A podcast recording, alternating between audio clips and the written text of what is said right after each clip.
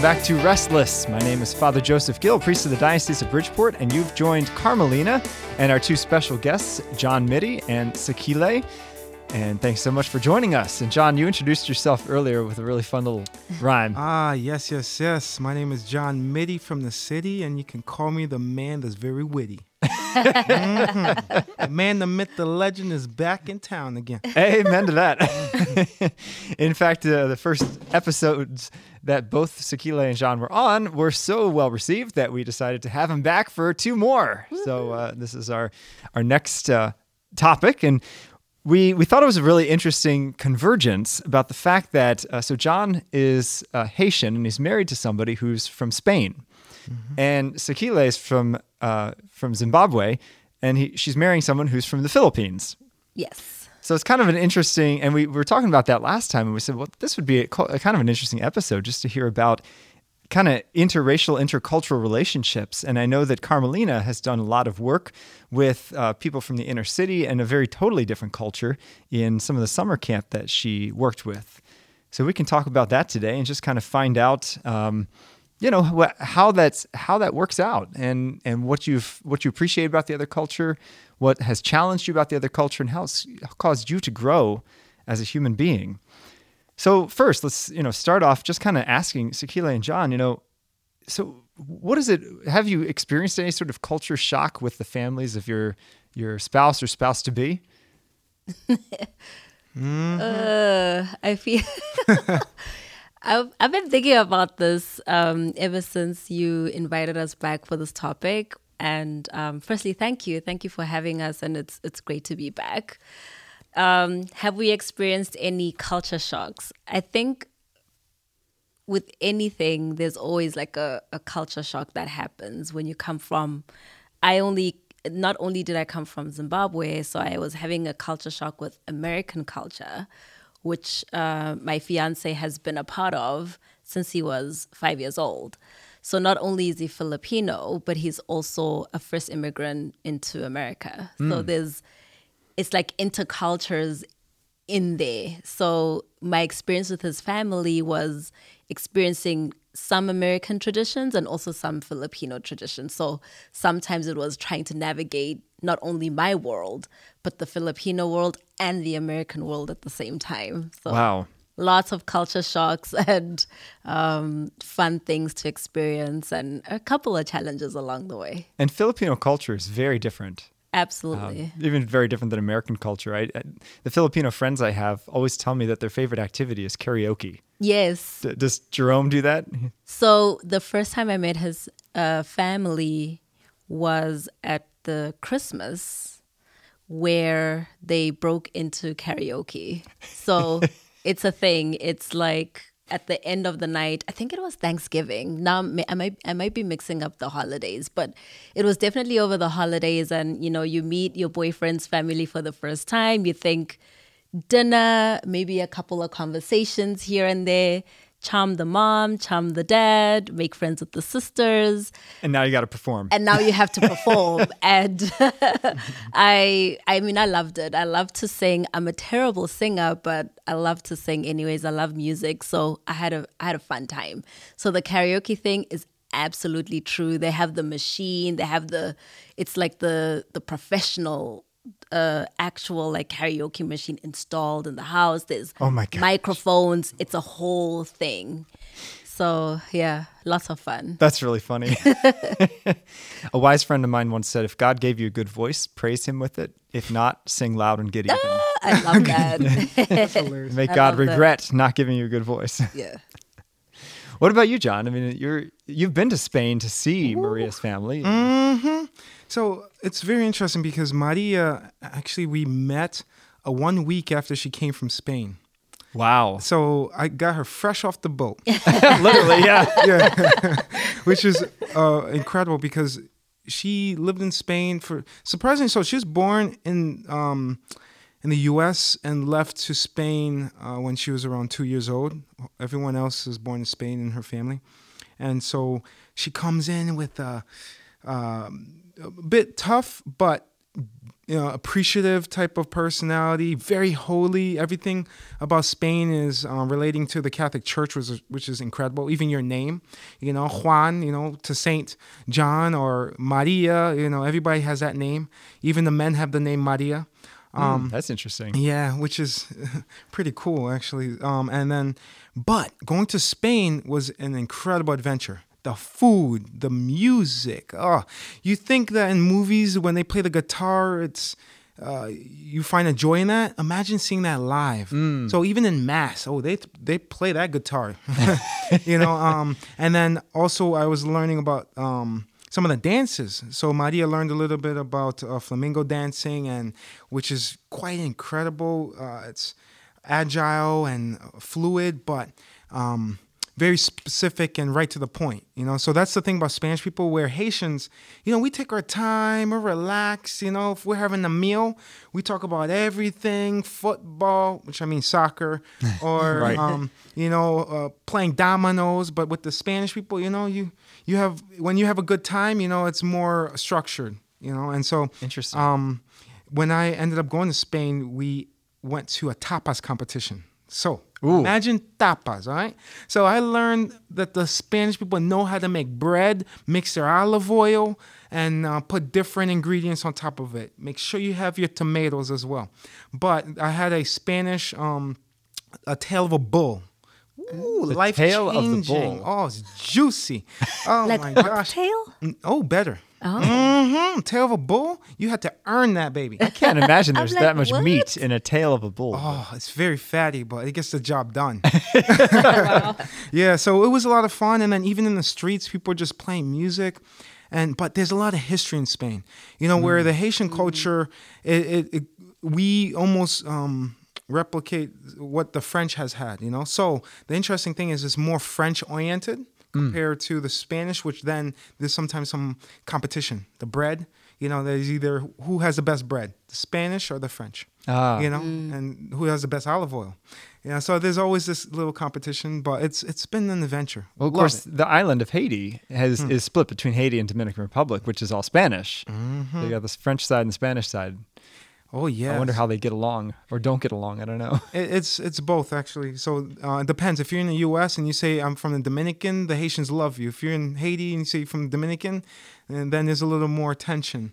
But uh, they everyone's appreciating being on the same island. You know. Okay. Um, most of the time.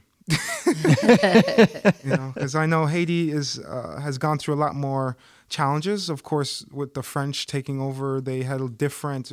Um, uh, way of kind of um, colonizing the place compared to the Spanish. Spanish tend to take care of their land and uh, cherish the foods that they have, and so they did not do too much destruction mm. with the crops. Where the, the the French were like, you know what, we're gonna. This is a good opportunity for us to sell, take as much as we can, and then um, go from there. Mm. You know, so that, as you can see now, there's a big difference in uh, agriculture. Really? Yeah, really? between the Dominican and the Haitians. Yeah, and of but, course, and Haiti's gone through such a turmoil just recently with the assassination of the president. Mm-hmm. Really, very Oof. sad. But you know one thing about the Haitians, we are faithful, motivated individuals that never give up.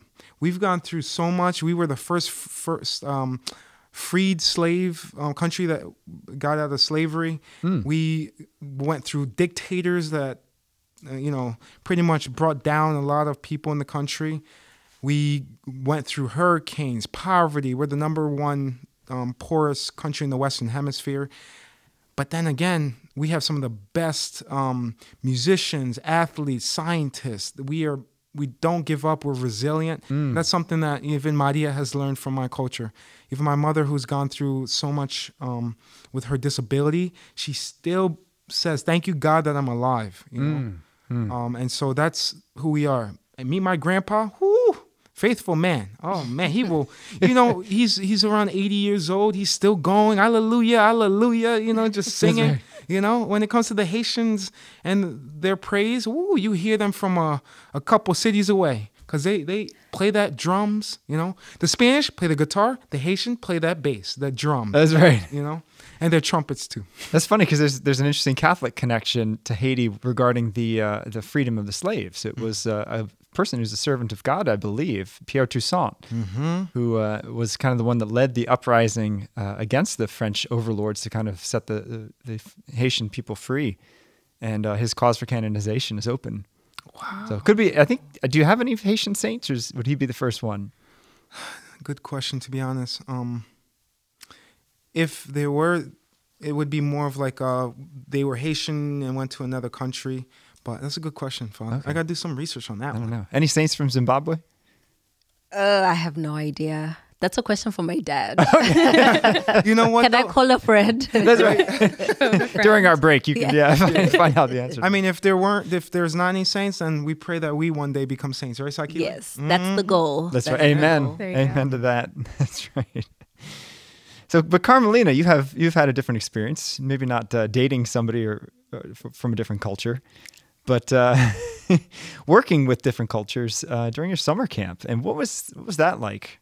Yeah, absolutely. So that has been that was probably one of the most pivotal um, moments of my entire life, and it was so providential how it even happened. Where during my conversion um, in college to the faith, I pretty much kind of everything just sort of fell apart, which I think is pretty common for people going through radical conversions. You have one path in life, and then you you take another very different one, and I all of a sudden had nothing to do in the summer.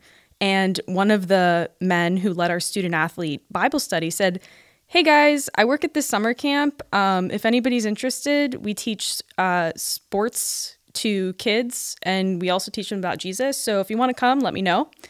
And I prayed about it and I was like, all right, sign me up. Like that was it. And so I was the only athlete that signed up for it and I just showed up. And where where was this camp? So it's in uh, Rector, Pennsylvania, which is close to Ligonier. I don't know if you're familiar with that. sure, sure. Yeah, it's about 40 or so minutes to an hour outside of Pittsburgh.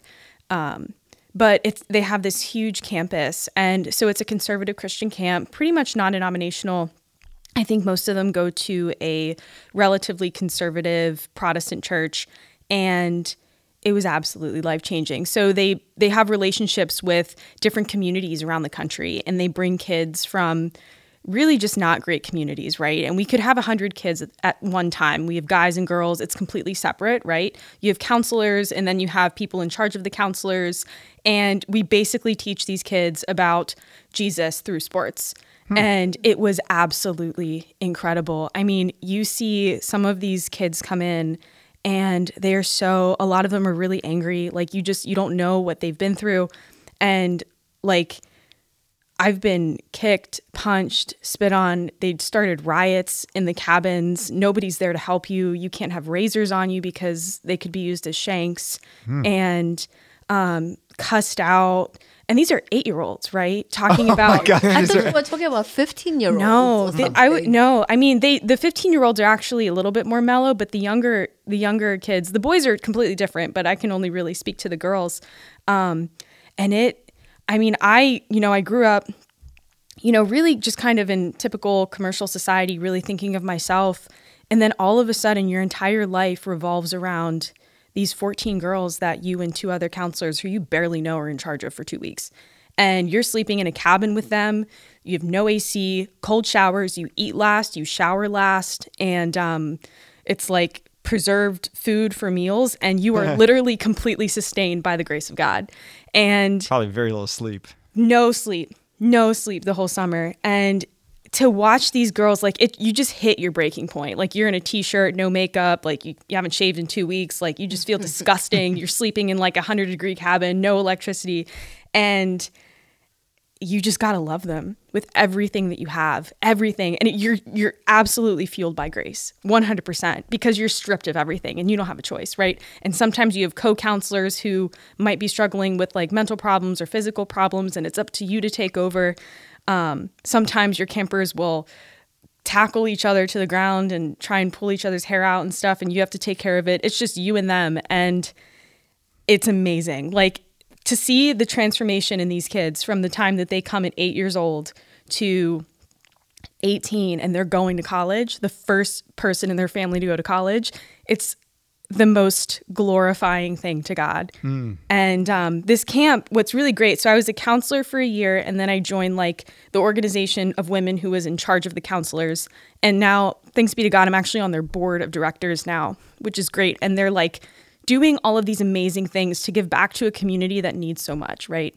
A lot of um, All these kids from like Pitt, the Pittsburgh area? Or? no, so we over? they've had kids from New York, Pittsburgh, Virginia, um, a lot of different places. Um, Wow. but it's just so it's so interesting because you know you have this group of girls and they come from different parts of the country but they all have like very similar struggles very similar needs and you just can't help but know that there's something wrong right like when you have when you see the same thing over and over again in the same culture in the same community and you keep getting faced with it right like you can't help but question like what's going on in this country like these kids are only a small sample of a much bigger issue of a much bigger problem of a much bigger population right Probably comes down to the family, right? The lack of family structure, the lack of the father in the, the biggest problem that they will preach at the camp is the lack of the father figure. So they put so much emphasis on helping these boys become men and showing them strong men like in their lives. And um, they're actually thinking now about starting a university Wow. because a lot of these kids have um like they're not in the great great schools right so it's hard for them to make the jump into university so it's going to function like almost like a gap year where they're going to teach things like theology math accounting economics like for these kids to just be in this safe environment to prepare them for the next step right so they can discern like whether they want some sort of technical vocation whether they want to go to college but they just need good people good resources right to sort of flourish because they're so talented i mean yeah. So I I can't speak highly enough about it. It's an amazing place. It's like just I used to call it like a vessel of grace, but it's doing they're doing incredible work.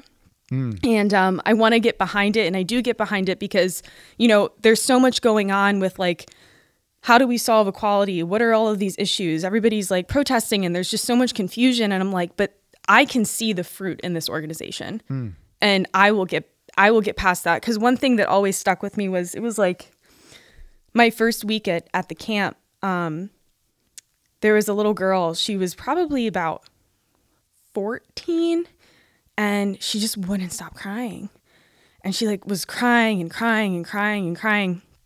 And so I like took her into a room and she just kept crying and I was like, "Honey, like are you okay?" And sometimes you just they just want to be like listened to, like you just have to be there for them. And she was like, "I was raped." And she couldn't have been older than 14 and it's like, "What do you do?" You know? And I think about that when I think about um you know all of these initiatives that are coming out and all of these like the protests and stuff and I'm like, "Are they helping that girl?" right? Because there's other girls like her. Are they helping that? And I know this camp is helping girls like her. So that's why I get behind it. So how did how were you able to bridge the cultural barrier? Because I wonder, you know, how to, if they viewed you as just like an outsider, you don't understand where we're coming from, you don't understand our problems. Yeah. And did you ever feel that way? Like maybe I don't understand them. And, and there's- Absolutely. Absolutely. I mean, I grew up in a completely different. I mean, these girls are eight years old talking about drive-bys. I didn't know what a drive-by was at eight years old, right? Like a lot of these kids, that's their first real meal since they came to camp the year before. I never knew what it was like to be hungry, right? And um, I knew that, and I knew that I had nothing to give besides the love that I had for them. But I think part of it was like the girls that I think one important thing was to like say yes, right? Like within reason and to just build relationships with them. Like ask them questions. Like how are you doing? Where are you from? What are you doing, right? Race and like my skin color or I look different, had a different background, it was never an issue, right? Um with the girls. So like when they would ask me like, "Hey, can I braid your hair?" I'd be like, "Heck yes." And they would make fun of So me you had cornrows? Oh yeah, my they would make fun of me so bad because the people who ran, ran the camp, I'd come out and they're like, "You look like you just walked out of prison." I was like, "Cause I had like straight backs going the whole way back in my hair." But it was just, I mean, the the kids especially are so hungry for love, and that's all I could give. I couldn't empathize with their experience, but I could listen and I could love them. Mm-hmm. And sometimes it's not always like you don't always have to say something, right? Yeah. Mm. And But- love, love does bridge a gap. Yeah. Absolutely. Because that's the universal language, I think. Right. And it's just like giving of yourself and pouring out yourself by the grace of God, like loving God first. Like that's what they always said at camp God first, others second, I'm third. That's their motto. And when you keep it in that order, you can love those campers. And no matter what, your skin color, your background, your socioeconomic status, whatever, you can still love. Right. very and true. that's what bridges that gap. Right. Genuine love. Well, you see a person as an individual, not as a problem. Right. Yeah. Or a set of problems. And Right. that makes a difference. Yeah. Right. That's beautiful. It's amazing. I they're they're like family to me now and That's wonderful. It's a really special So, so have you been able to keep up relationships from year to year and Yeah. these, these girls? so the campers not so much because there's a ton of like you know you have to be careful right like if they reach out to you on social media like it's important to keep like boundaries between that so there that's was a lot of rules so i always like either stayed off away from that it was more about just like investing in the girls in person when i was with them Mm-hmm. but you can see them come back and it's really fun That's awesome. That's really cool. Yeah, that's incredible work. It it's amazing work. they're Yeah. it is like i could just talk about it forever they're so amazing just the work that's being done and how like when they were even forming the board the director of the camp he's like a dad to me now. He's like i want it to look like the kingdom of heaven. So we have people from all races gender like male and female all different career paths like everything. Yeah. and he's like i want it to mirror heaven. And it does. That's great to hear. Yeah. It's it's incredible work. And I think what I wanted to say to that um, in answering to your kind of appeal of you know why you know why the protests there's so much work that can actually be done to help these girls and there's so many other girls out there Right. i think that there's so much work to be done we all have to split up Yeah. and it's a both and. Yeah, and I think that um, I think it's important to have allies like yourself, Carmelina, because you you do come. You mentioned from a privileged background where you can at that time, whereas maybe other women who are also African American are those girls, but they're just an older version. So they're still dealing with whatever traumas they're dealing with, and they probably can't keep a job and they cannot get the house, and they so they're still struggling in a system that's failed them. So the only frustration and the only way they can reach out is to protest and to say, "Can somebody please help us?" right Yeah. So I think that um, it, with this movement, it's definitely like a baton race. Like everybody has to chime in in whatever strength that they can. Even the people that stay at home and pray, even the people that you know, like uh, in the background running organizations and people that are donating. Every every bit of help for the cause is important. So I think I just wanted to say like the work you're doing is incredible and to me it's motivating because you know we have uh, kids even here in Stamford at Future 5 who could use somebody like you, right? Like um, myself and John What is are Future- very what is Future familiar with Five? Future Five. It's a not-for-profit organization that basically helps um, chil- uh, high school kids who come from low income households within the Stamford area. And um, they basically are like a an institution that helps them with tutoring if they need any coaching skills if they need um, you know it's either they're going to have a summer job or they're going to try and get them into a college route. Hmm. So how best can we support these kids? What's what scholarships can we help them get? Because they're mostly first generation immigrants too or they just came from haiti most of them. Hmm. Yeah. and you know their parents can't support them because between their parents the mom is working three jobs mm-hmm. the dad has two jobs and so none If there's of a dad. if Yeah. there's a dad at, at that. And i think with most of the kids of future five there is there is a, a dad but Okay. they're just spread so thin right and Yeah. there's maybe five other siblings or three other siblings. Trying to make ends meet, sure. and so I think the work that you're doing speaks to me so deeply because of how I'm connected to Future Five and and having been a coach myself there for about five years now. I've been um, inactive for this year for personal reasons, but um, there's such an incredible organization that I think that if we keep going, there's we need more energy towards that. And for people like you, Carm, that allyship looks exactly like that. It looks like stepping in and and trying to help us close those gaps that we can't close ourselves. And the key, both to Future Five and to this camp, is that love is is the crux. It's love that Absolutely. changes. You know, Right. Because policies policies are good, but when it comes to the person, we love them. Yeah. Right. We love them for who they are. You know, Right. Absolutely. and that can bridge a lot of gaps as you find in your relationships that the that the uh, you know the cultures is not as big a gap because of the love that you have for your spouse, your future spouse, these kids. Um, I was just reflecting on probably my biggest uh, cross cultural moment was my second assignment as a priest was to a, a Hispanic parish in Stamford, and uh, about seven eight months later, I met with the bishop and. He said, "Oh, so you know, how's your Spanish masses going?" I was like, "I don't speak Spanish." He's like, "Wait, you don't?" he assigned me there without with thinking that I spoke Spanish, so I did not. Um, but I could definitely, looking back, see why God put me there because a lot of my ministry was with youth. And one of the challenges I found with um, Hispanic youth here is that as they became more American, they associated their Catholic faith with their culture. And so they said, I don't want to be Guatemalan. I don't want to be Mexican. I want to be American. So I'm going to leave everything that's Guatemalan behind, including my faith. So I think one of my missions was to try to say, no, you can be a good American and be a good Catholic at the same time. Right. But we definitely had some some interesting uh, interesting cultural moments because you know I would try to teach them how to play ultimate frisbee, and they would try to teach me how to play soccer, and I'm terrible at soccer, and they would make fun of me for that n- nonstop. yeah. But I'll never forget that we uh, we went to a retreat one time up in Newtown, um, and it was a great retreat, and I got a lot out of it, and I think the kids got a lot out of it. But on the way back, I asked them like, "What would you guys think?" And they said, uh, "We didn't really like it so much." I said, "Why not?" And they said, "Well, there are too many white people there." and, and I said, do, do you do you realize my skin color?" and they're like we like, don't count, Father. "Oh, that's what they said." They said, "You're one of us." Yeah, one of us." yeah. I was like, "Thank you. That's a very high compliment, to be honest." It's funny. Yeah. but yeah, love can can really overcome all of that.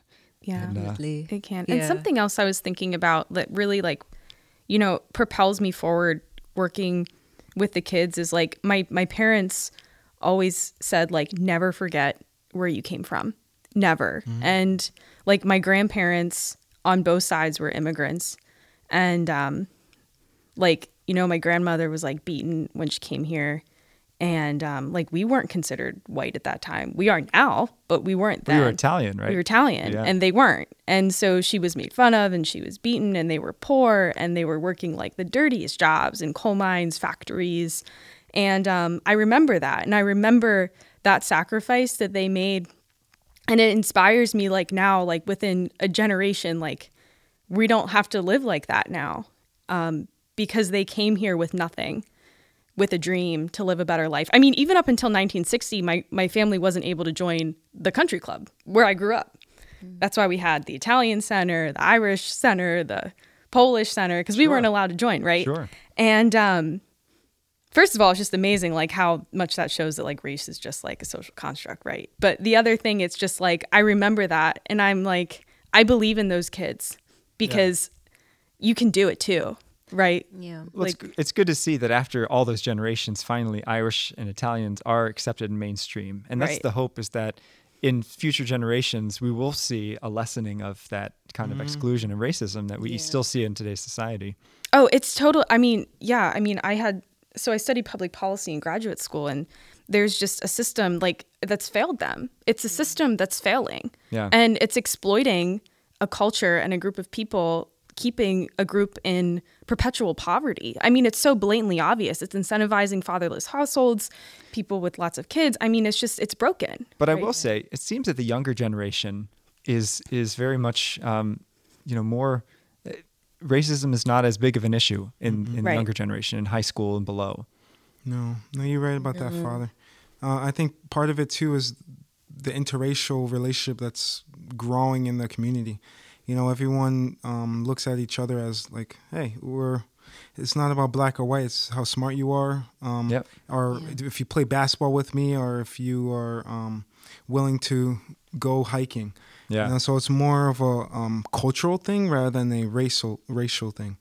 Um, I think we're finally finally realizing that what unites us is stronger than what divides us. Yeah. And I think uh, somebody once said you can you teach somebody how to be racist. So I think that's why you see with the younger generations it hmm. doesn't it's it's very rare because I don't think it's something that's just outwardly taught anymore. You know, it's Right. it's Yeah. we're all just trying to survive and we're like a big melting pot and people come from so many different backgrounds just on this table it's like haitian zimbabwean italian background maryland Maryland is his own country. Maryland. and then we have yeah, we're, we're a different breed down there.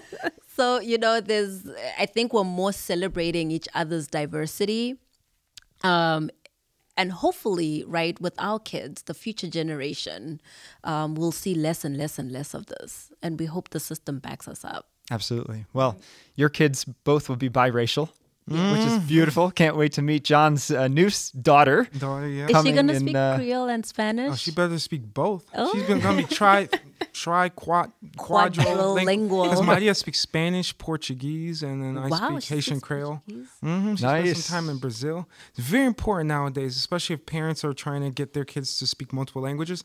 That one parent speaks one language, the other parent i've speaks heard this Yeah. It has been very effective, um, and also reminding the kid where they come from. Very important because Yeah. yes, Yeah. the- Definitely. our kid's gonna know she's Spanish. She also has some Colombian in her too.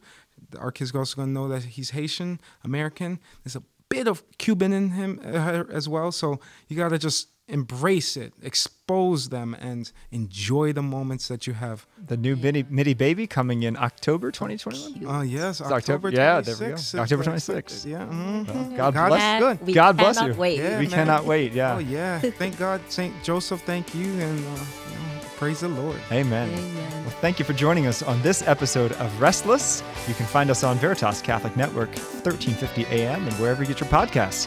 Tune in next time.